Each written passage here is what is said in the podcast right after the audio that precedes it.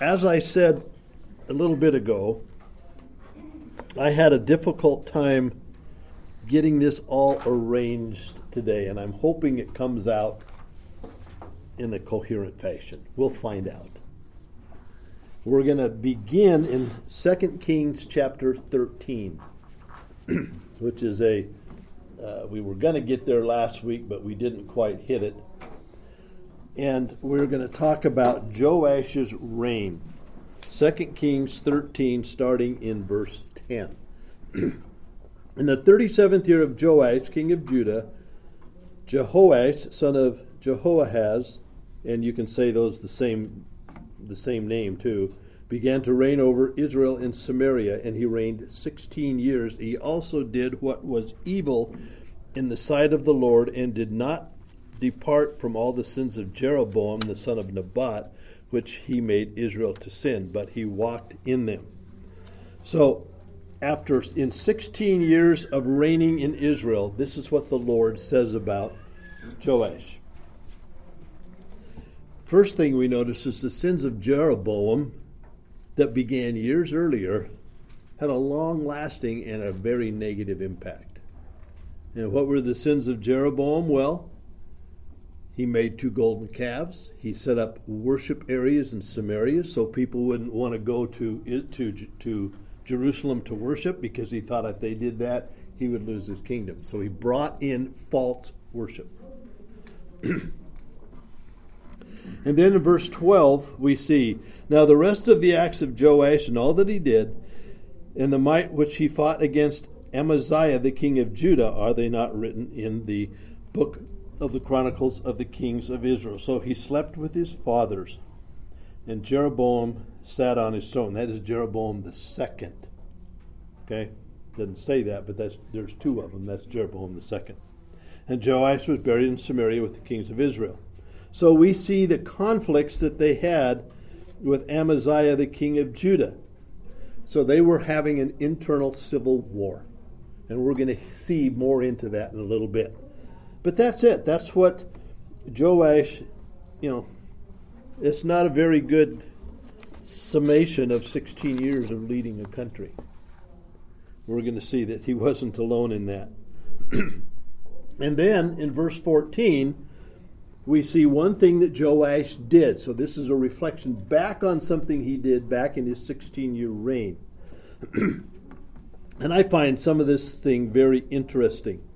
Now, when Elisha had fallen sick with the illness of which he was to die, so Elisha was getting old. We're going to we're going to conclude the life of Elisha today.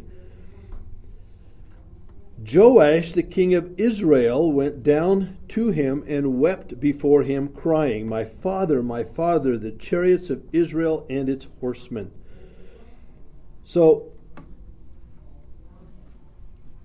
in the last days of Elisha, Joash went down to see him. So, Joash knew about Elisha, and Joash had thought highly of Elisha even though he did what was evil in the sight of the Lord, and he did not depart from all the sins of Jeroboam, he knew about Elisha and some of the things, at least, if not all of them, that Elisha had done in the past that we have recorded.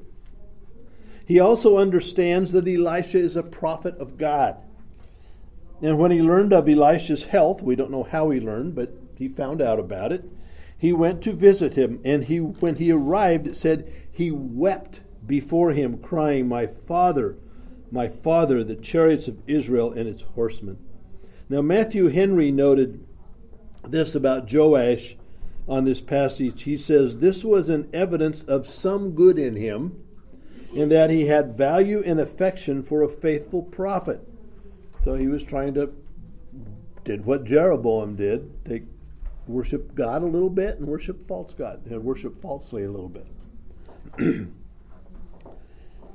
Matthew Henry went on so far as he was so so far was he from hating and persecuting him as a troubler of Israel, which some of the kings did, that he loved and honored Elisha as one of the greatest blessings of his kingdom and lamented the loss of him. Observe here, when the king heard of Elisha's sickness, he came to visit him and to receive his dying counsel and blessing. So he had this affection for Elisha. And then we turn to 2 Kings 2:12. The passage tells us that Elisha, and we went through Elijah, we, we, we went through this a few months ago, was taken up into, a, into heaven by a whirlwind. Elisha didn't die. He was, ca- he was captured into heaven. And we read right after Elisha went up into heaven in the whirlwind, after Elijah did, Elisha's immediate response was this. He saw it, this is in 2 Kings 2:12. He saw it and cried, "My father, my father, the chariots of Israel and its horsemen."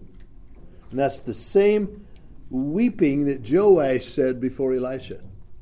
My father, my father, the chariots of Israel and his horsemen.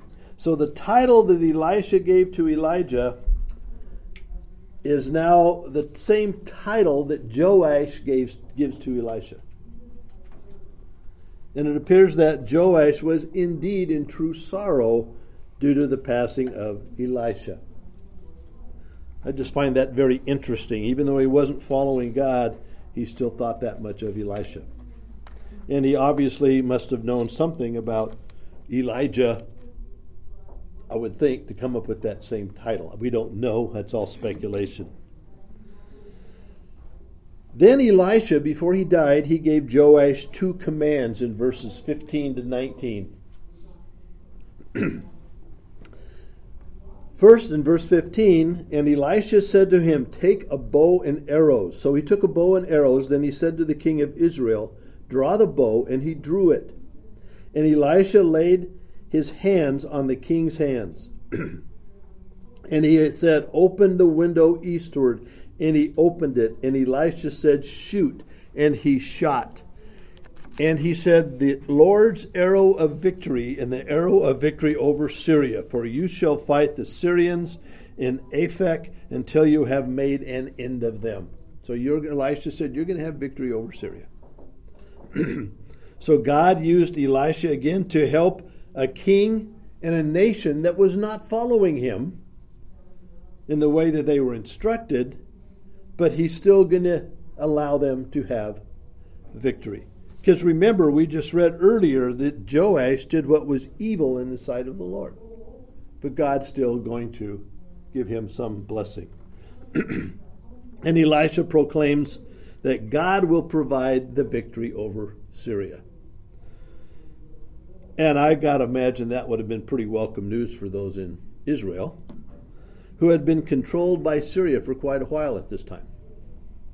The second thing that Elisha told him starts in verse 18. and he said, Take the arrows, and he took them. And he said to the king of Israel, Strike the ground with them. And he struck the ground three times and stopped. Then the man of God was angry with him and said, You should have struck five or six times. Then you would have struck down Syria until you had made an end of it. But now you will strike down Syria only three times. so at first, the reading seems a little strange to us. One commentator claims that the translation is better uh, to say that Elisha told him to shoot arrows into the ground, which would be similar to the shooting of the arrow of verse 13. And another commentator says it's kind of a strange thing to ask. You know, take these arrows and shoot them in the ground. I have read through a few expl- explanations as to why Joash just struck three or drew three arrows and why stopping at three angered Elisha, but it's really hard to know why. The fact that Elisha was angry with Joash for just using three shows me that for some reason Joash should have known to keep going. He should have gone and struck five or six arrows. But he didn't. The conclusion is they would have some success over Syria three times, but the success would not be the end of it. And we find that that's exactly what happened. The next thing we see, starting in verse 20, and it's a very um, quick passage, is Elisha's death. But there's something very interesting happened here. And it shows that God was with Elisha. Verse 20 and 21. This would be a great movie plot, too, by the way. So Elisha died and they buried him. That's it. Okay? Now, bands of Moabites used to invade, uh, to invade the land in the spring of the year. And as a man was being buried, behold, a marauding band was seen, and the man was thrown into the grave of Elisha. And as soon as the man touched the bones of Elisha, he revived and stood on his feet. Whoa.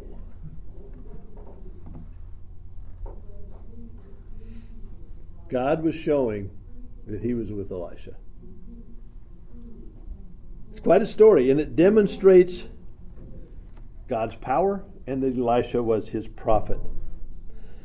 A guy named Eli, uh, B. B. Long wrote this As he was a man of power in his life, or as he was a man of power on his life, moving and persuasive even in stories told about him, so now his awesome powers continue working in death, confirming the prophet and foreshadowing the victory to come. And I would hasten to say Elisha didn't have any of those powers. It was God who had the power. God used Elisha, but it was the power of God who did those things so that God would be glorified through Elisha. And that's the end of Elisha. Going on, in 2 Kings 13 22 to 25, we have the defeat of Syria. And again, Elisha had just shown Joash that this defeat was going to take place. now, Hazael, king of Syria, oppressed Israel all the days of Jehoahaz.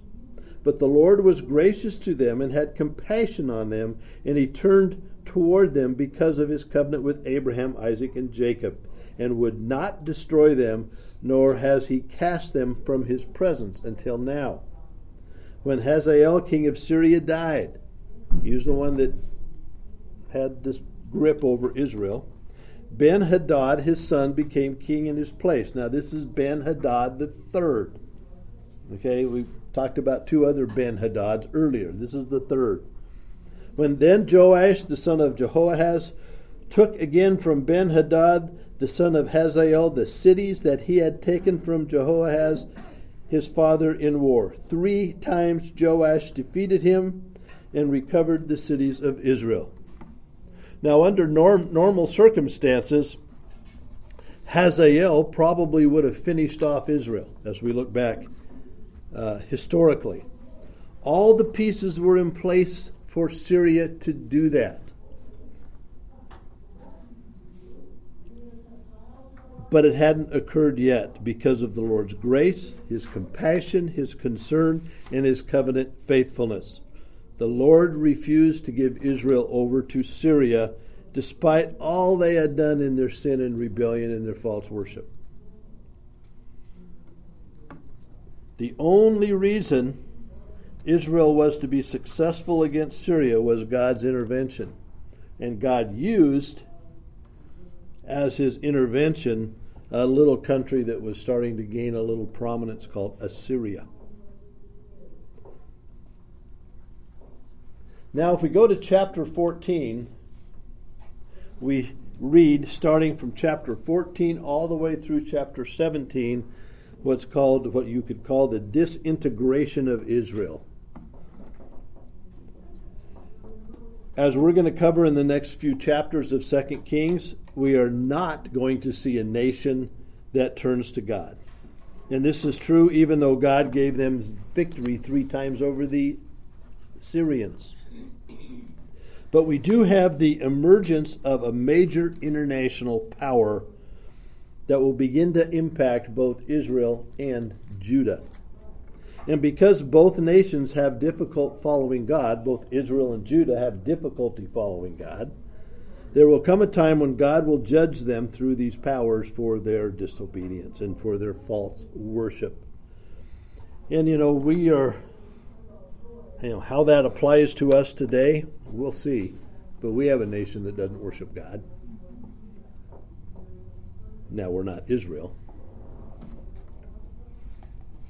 But this reminds me a little bit of these international powers that God will judge them, but it wasn't the power of Assyria that made the victory.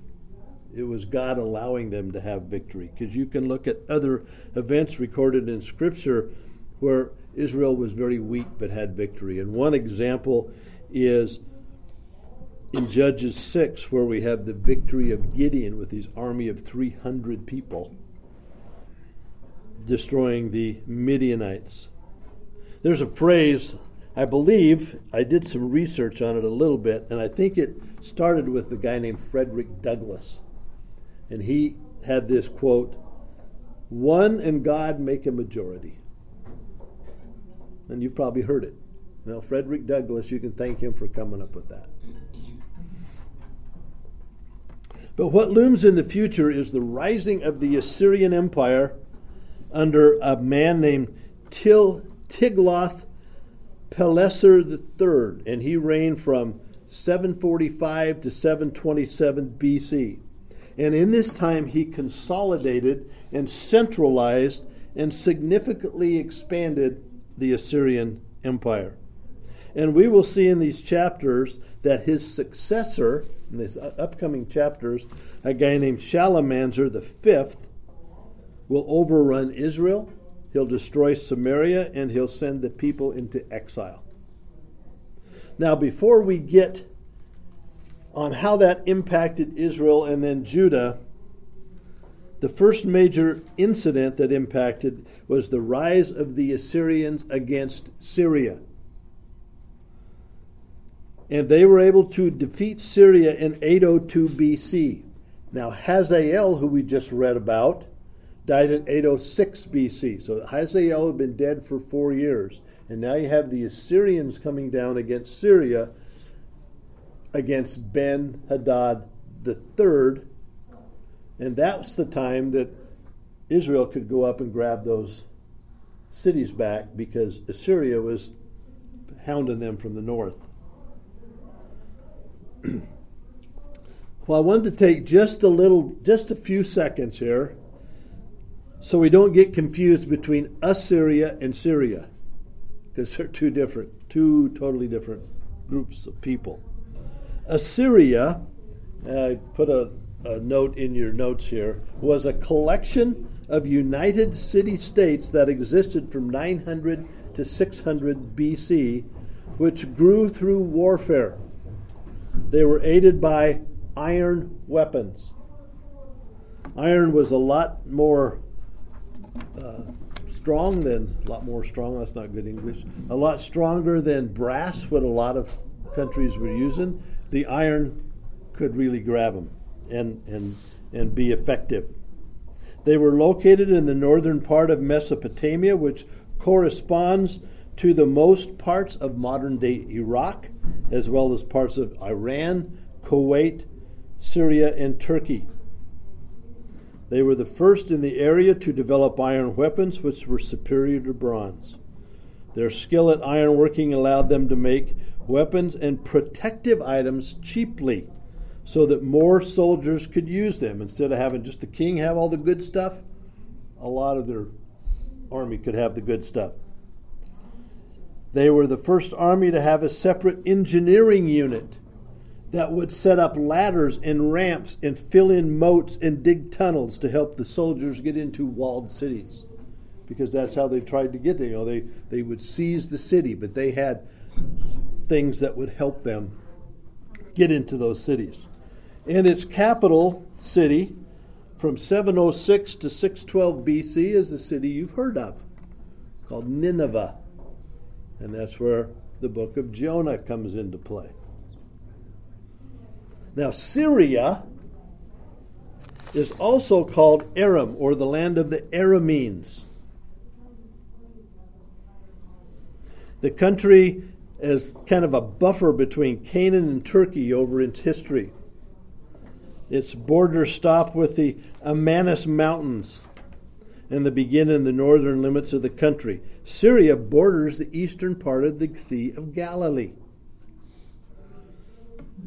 And it lands uh, east. Damascus is the principal city of Syria. It also extended in the north over to the Mediterranean Sea. And so that is Syria. So Assyria, it kind of sits up to the top and over to the east of Syria. And uh, you probably all knew that, but I thought it's worthwhile just to kind of make sure we have those things solid as we're getting into here talking about both Syria and Assyria. Now, Israel got into their bad state by a long term refusal to worship God. And God had been patient. He had told them what would happen if they did not follow him. And on your notes is a chart that I put together on to try to give a visual picture of how the kings performed in following God in both Judah and Israel and you look at that uh, that chart there, and I put it God's rating. It doesn't matter what man's rating was.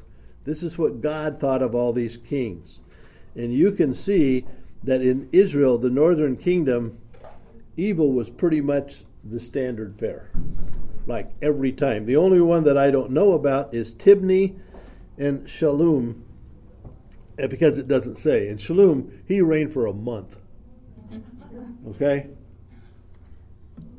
So, pretty pretty evil on this whole side. And then I put the reference where you can go read and said this king did evil in the sight of God, or this king did not follow uh, God, or those types of things.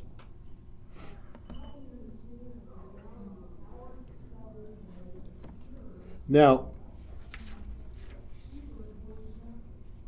in Joash's battle, uh, now the next thing we see is that in 2 Kings 14, Judah battled Israel. We had this civil war. And Joash of Israel was the ruler who ended Syria's dominance, and Amaziah, who was the king of Judah, came into power when his father was murdered. So Amaziah became the king. Uh, you can see his father was Joash. And we also have Joash down to the right at the same time frame. It's J E H O S H on the, on the Israel side. Don't get Joash, the father of Amaziah, get confused with Joash, the king of Israel. They're two different people. And we see in in uh, 2 Kings 4, 14, the first one, it says, In the second year, Joash, son of Joahaz, uh, king of Israel, Amaziah, the son of Joash, the king of Judah, began to reign. He was 25 years old when he began to reign, and he reigned 29 years in Jerusalem. His mother's name was Jehoaddin of Jerusalem, and he did what was right in the eyes of the Lord, yet not like David his father. He did all the things as Joash his father had done but the high places were not removed. We talked about that last week.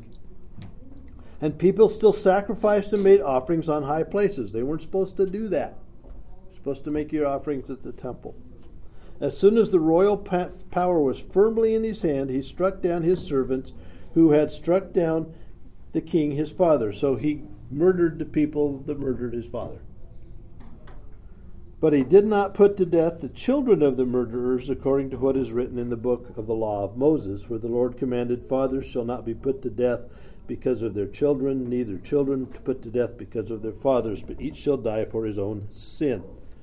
And he struck down, and this is the, is the one thing that Joash did that was positive. He struck down 10,000 Edomites in the valley of Salt and took Sela by storm and called it Joktheel, which is its name to this day. So this is the summary of, of the reign, excuse me, of Ahaziah And he punished those who killed his father. I think I said Joash a minute ago. I didn't mean that. Erase that. And then we see this military victory. Then we see something that's pretty interesting starting in verse 8. Then, I, then after he had this, this victory down in Edom, he sent messengers to Joash, son of Jehu, king of Israel, saying, Come, let us look one another in the face. And Joash, the king of Israel, sent word to Amaziah, king of Judah, a thistle on Lebanon sent to a cedar on Lebanon, saying, Give your daughter to my son for a wife. And a wild beast of Lebanon passed by and trampled down the thistle. You have indeed struck down Edom, and your heart has lifted you up. In other words, yeah, you got this one victory against Edom, so you think you're pretty hot stuff. You are not. Be content with your glory and stay at home. For why should you provoke trouble so that you will fall and Judah fall with you? Now, when I first started reading this, I said, let us look one another in the face. That's a formal challenge. Okay, it's not, hey, let's get together for lunch. That's not what that was about. It is to say, let's try our strength in battle. We aren't told why. We don't know what Amaziah's purpose was. But Joash's response chides him for his pride and compares him to a mere thistle trying to take down a tree as strong as the tree in Lebanon. Joash persisted in calling for the battle in verse 11. But Amaziah would not listen. Jo, so Joash, the king of Israel, went up. He and Amaziah, king of Judah, faced one another in a battle at Beth Shemesh, which belongs to Judah. And Judah was defeated by Israel, and every man fled to his home. And Joash, the king of Israel, captured Amaziah, king of Judah, the son of Joash, son of Ahaziah, at Beth Shemesh, and came to Jerusalem and broke down the wall of Jerusalem for 400 cubits. So they broke into Jerusalem from the Ephraim gate to the corner gate, and he seized all the gold and silver and all the vessels that were found in the house of the Lord and in the treasuries of the king's house, also hostages, and he returned to Samaria. So Israel beat the tar out of them. Okay? And Joash tried to say, hey, stay away. And he said, no, I'm going to come after you anyway and he was soundly defeated. And remember, it says they took all the gold and silver and the vessels found in the house of the Lord and all the treasuries of the king's house, and also hostages. Just last week, we talked about the king that was trying to repair the temple and put all those things back in. Well, guess what? They got taken out again. And that's it. That's what we have about Ahaziah. Now, this is where things got a little tricky for me on how we're going to do this going forward. I hope it makes sense. What you have here is the summarizations or the summations of these kings. Because if you start going in Kings, 2 Kings 14, all the way through 2 Kings 17, pretty much we have the summations of different kings. 2 Kings 14, 15, and 16 is the sum of the reign of Joash in Israel.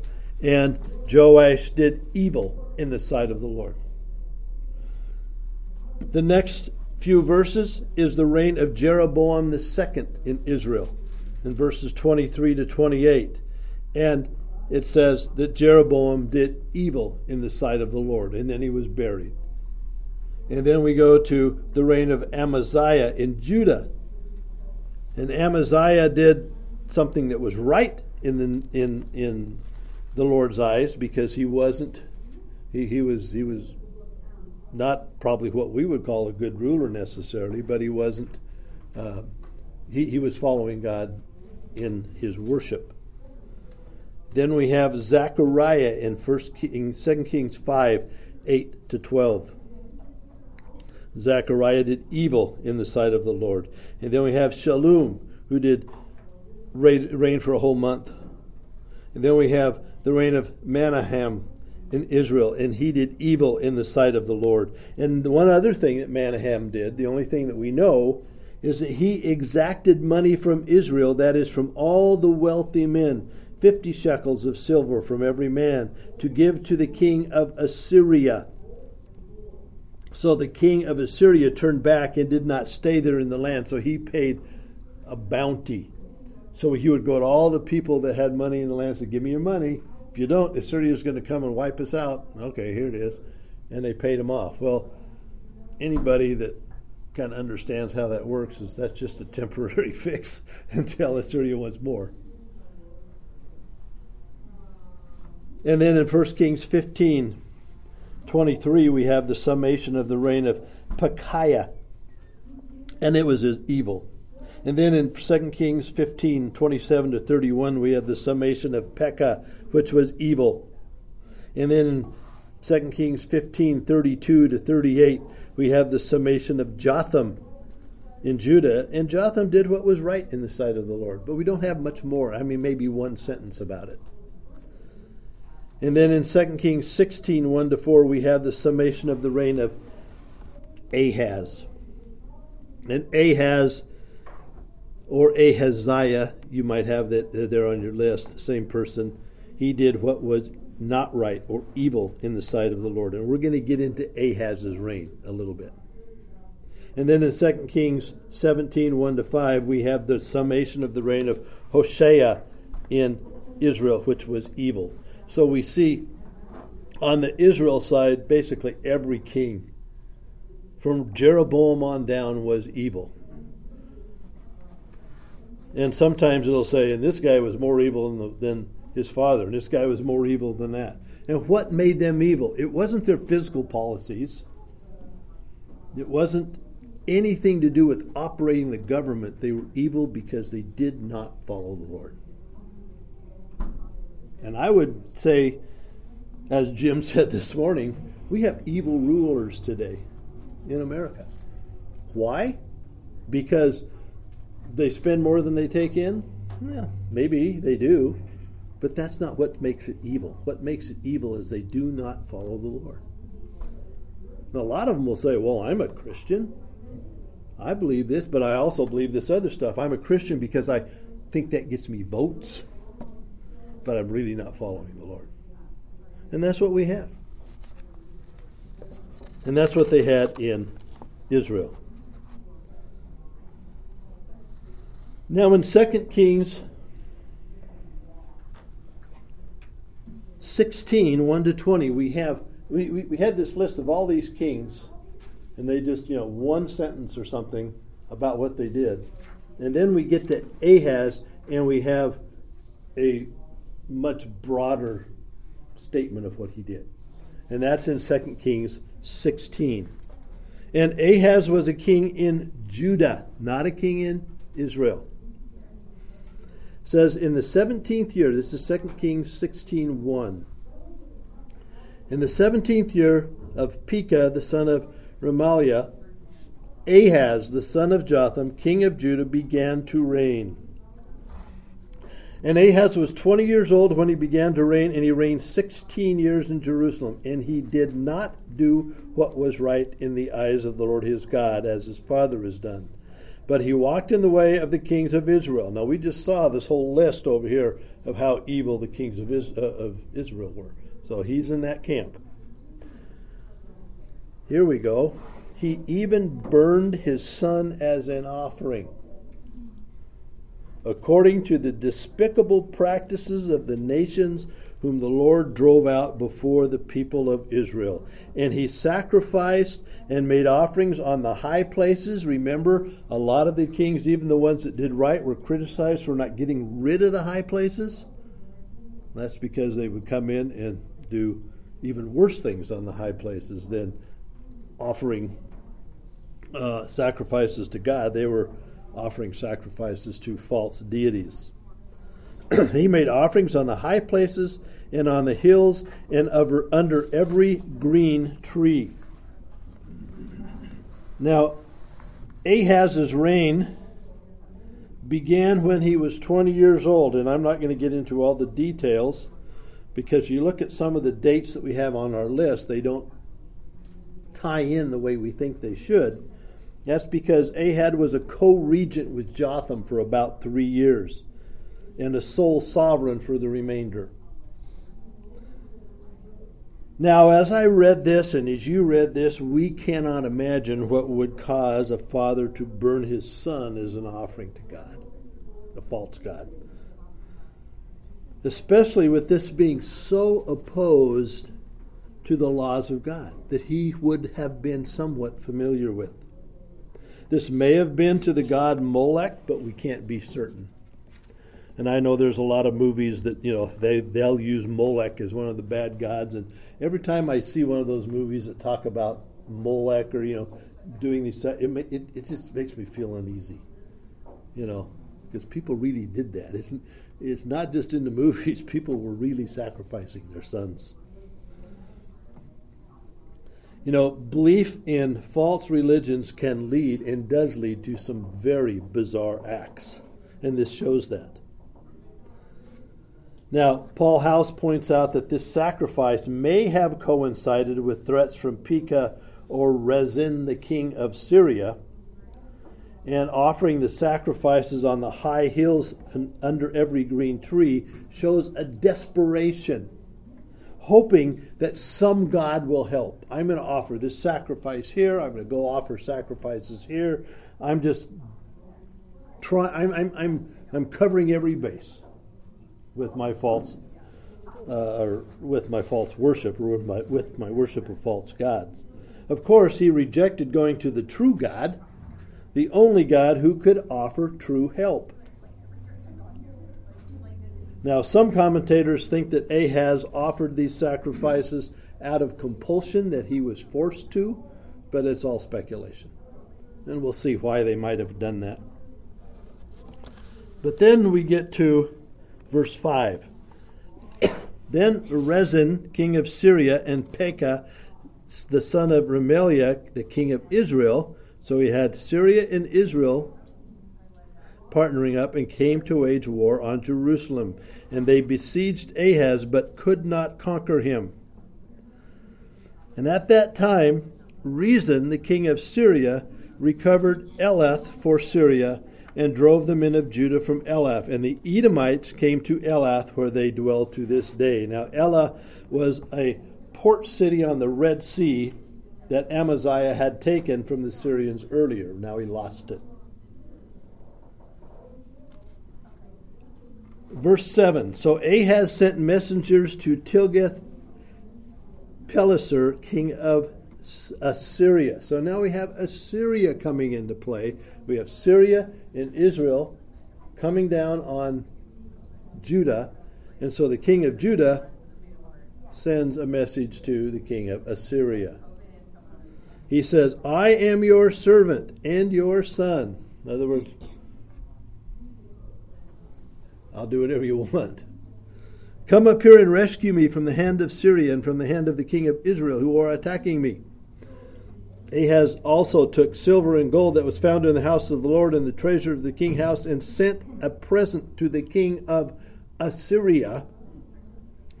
And the king of Assyria listened to him. And the king of Assyria marched up against Damascus and took it and carried its people captive to Kir, and he killed Rezin. So you see a little bit of this international intrigue in play here. Now, Ahaz does not respond to the attacks by Israel in Assyria by turning to God. Instead, he turned to Assyria and gave them a large fortune for coming to help them. Now, here's where some of the struggle I had comes into play here. During this time, there was a guy that we've all heard of, very active in Israel. His name was Isaiah. Isaiah was the prophet in Israel at this time. And the narrative given here in 2 Kings is very brief. But we have an explosion of this narrative in Isaiah chapter 7. So let's turn to Isaiah 7. And I didn't have this on your notes. Um, if you were here when I taught through Isaiah about five years ago, you might remember some of this stuff. If you're like me, I forgot it all. I had to reread it. Verse 1 of Isaiah 7. And this is this is a cool passage. And we won't go through the full hour of Isaiah 7. We'll just hit some high points. Now it came about in the days of Ahaz, whoop, same guy, the son of Jotham, the son of Uzziah, the king of Judah, that Rezin, the king of Aram, and Pekah, the son of Remaliah, king of Israel, went up to Jerusalem to wage war against it, but could not conquer it. This is what we just read. When it was reported to the house of David, saying, The Arameans, the Arameans are the Syrians, have camped in Ephraim, his heart and the hearts of his people shook as the trees of the forest shake with the wind. This means they were scared out of their gourd. Okay? It is just an absolute shaking. They they are oh, we're doomed. We're done. Then the Lord said to Isaiah, Go out now and meet Ahaz, you and your son Shear Jashub at the end of the conduit of the upper pool on the highway to the fuller's field. So God is sending Isaiah to this pro, to this king who is not following him. Okay? And verse 4 And say to him, Take care and be calm and have no fear, and do not be faint hearted because of these two stubs of smoldering firebrands. So, what's God say that Syria and Isaiah have power, uh, uh, Syria and Israel have for, for power, they're stubs of smoldering firebrands. In other words, uh, you know, nothing. On account of the fierce anger of Rezin and Aram, because Aram with Ephraim, the son of Remaliah, has planned every evil against you, saying, Let us go up against Jerusalem and terrorize it and make for ourselves a breach in its walls and set up the son of Tabeel as king in the midst of it. So they intended to stop the Davidic rule, put this son of Tabeel and take over Jerusalem and take over Judah. Verse 7 Thus says the Lord God, it shall not stand, it shall not come to pass. For the head of Aram is Damascus, and the head of Damascus is Rezin. And the head of Ephraim is Samaria, and the head of Samaria is the son of Remaliah. You will not believe, you will surely not last. In other words, God says, I'm going to take care of this. So, in this setting, Isaiah is asked to go meet with Ahaz. Even though Ahaz has been unfaithful to God, God says, Calm down. Everything's going to be fine. Have no fear. Be not faint hearted. The two nations are called, as we said, two stubs of smoldering fire. In other words, their strength is almost gone. Smoldering fire isn't going to turn into a big fire, it's just going to die out. Now, compared to God, for sure, they don't have any strength even if they thought they were strong. So God states through Isaiah that his attack will not last. Now let's go and see what God continues to do in verse 10. Again, we're going going through this pretty fast. Then the Lord spake to Ahaz, saying, The Lord spoke to Ahaz. Isaiah sitting there. Ask a sign for yourself from the Lord God. Make it as deep as Sheol or as high as heaven. Wow. What sign do you want, Ahaz? That what I just said was going to happen is going to happen. Ask anything. And Ahaz, what did he say?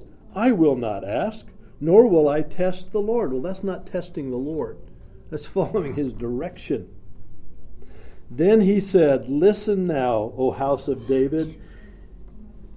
Is it too slight a thing for you to try the patience of men, that you will try the patience of my God as well? Then we have an incredible prophecy in Isaiah 7:14. Now you see where it all came from. The Lord himself will give you a sign. Behold, a virgin will be with child and bear a son, and she will call his name Emmanuel. He will eat curds and honey at the time he knows enough to refuse evil and choose good, for before the boy will know enough to refuse evil and choose good, the land whose two kings you dread will be forsaken. The Lord will bring on you and on your people and on your father's house such days have never come since the days of Ephraim separated from Judah the king of Assyria. God asks Ahaz for a sign. And he just says, Well, why would I not? I won't test the Lord. It really wasn't be I, Ahaz didn't say that because he was interested in his spiritual state before God. He wasn't following God anyway. He was a skeptic, a doubter, an unbeliever. He worshiped false gods. God was asking Ahaz to demonstrate faith in him. He was willing to let Ahaz begin to trust him, but Ahaz failed. He would rather trust his alliance with Assyria, who he could see, than in a God who he could not see.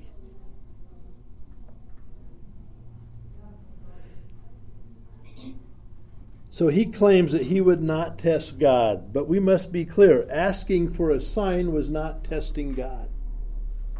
Obeying God is never testing God. God never asks anyone to believe blindly. You know, one of the great truths about Christianity, in which every other religion I've looked at fails, is that Christian, the Christian trusts in a God we have not seen but there are plenty of displays to his truthfulness in nature, in history, in life application of his word. We can go and we can look at the consistent teaching of Christianity all the way through, and it's consistent. We're not trusting in mysticism out there. Faith rests upon historical facts that are known, knowing that God can and will continue to operate within his established attributes. But Ahaz wouldn't do it.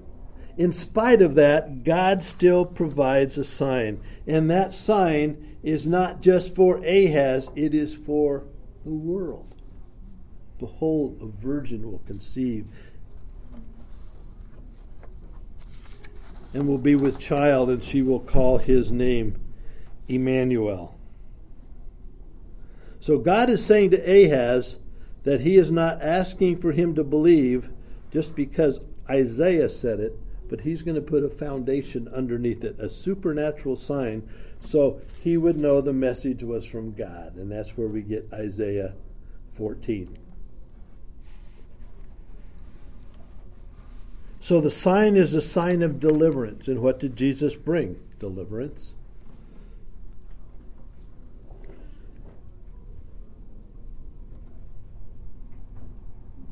the sign of a birth that was unique and extremely significant. The word was used to draw attention to the announcement a virgin, a son, Emmanuel, which means God with us. He is present with the people, and the coming one will sit upon his throne. The Emmanuel cannot be applied to anyone but God. So, this verse is a crystal clear reference to the coming of Jesus Christ.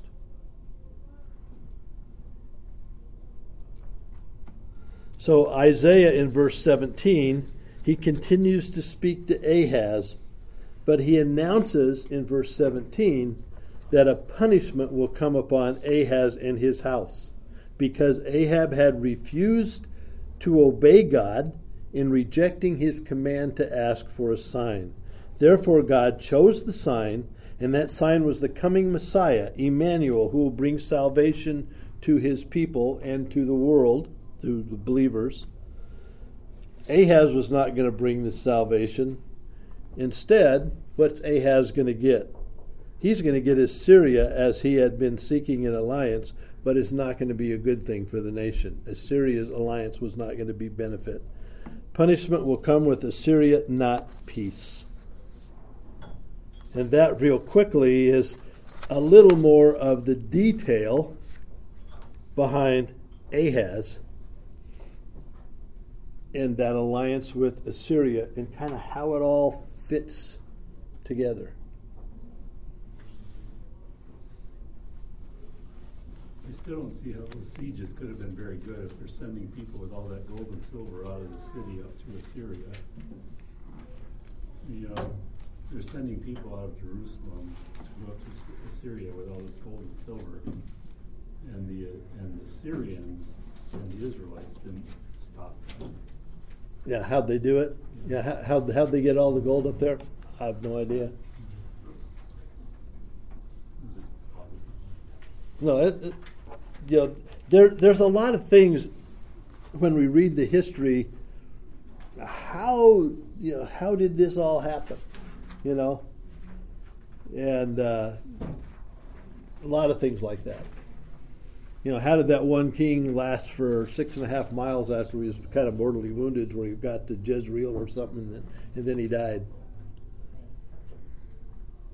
But this is the part of Ahaz that is in Isaiah chapter 7 that we don't get to read about in 2 Kings. Probably next week we'll go back to um, Psalms. Um, Psalm 120, by the way, outside of Psalm 119. But all that's really left for Israel and in Judah at this point, and we'll get to it, is Israel is going to be captured by Assyria. And they're going to be splattered. And Assyria is going to bring in other people, other people groups to live in Samaria, in Israel. And they're going to bring in all of their gods Assyria is going to try to let them believe in their God too. They're going to send a priest back so they can believe in their God. It's going to be a mess. And you can see from your your notes here that if I can find that again.